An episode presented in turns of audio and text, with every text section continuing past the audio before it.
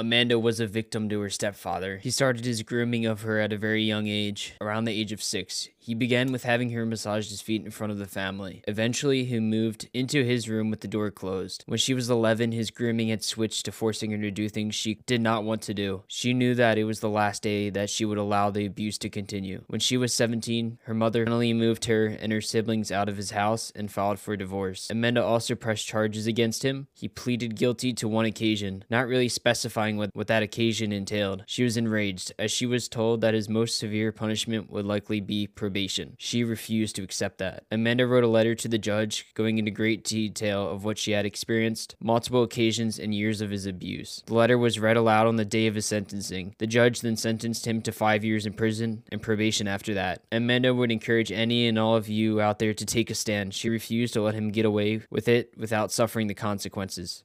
She hopes you're able to fight as well. This is Amanda's story. Speak up and speak out. Hey, survivors. So you see, we're not just telling stories, we're changing lives and showing people they are not alone. When you share my podcast, you're helping to show survivors they are not alone too. You really can create the life that you desire. And even if you're struggling right now to heal, your struggle is part of your story. And your story is your superpower. Keep going and speak up. Share this with as many people as you think need to hear this story to show they are not alone.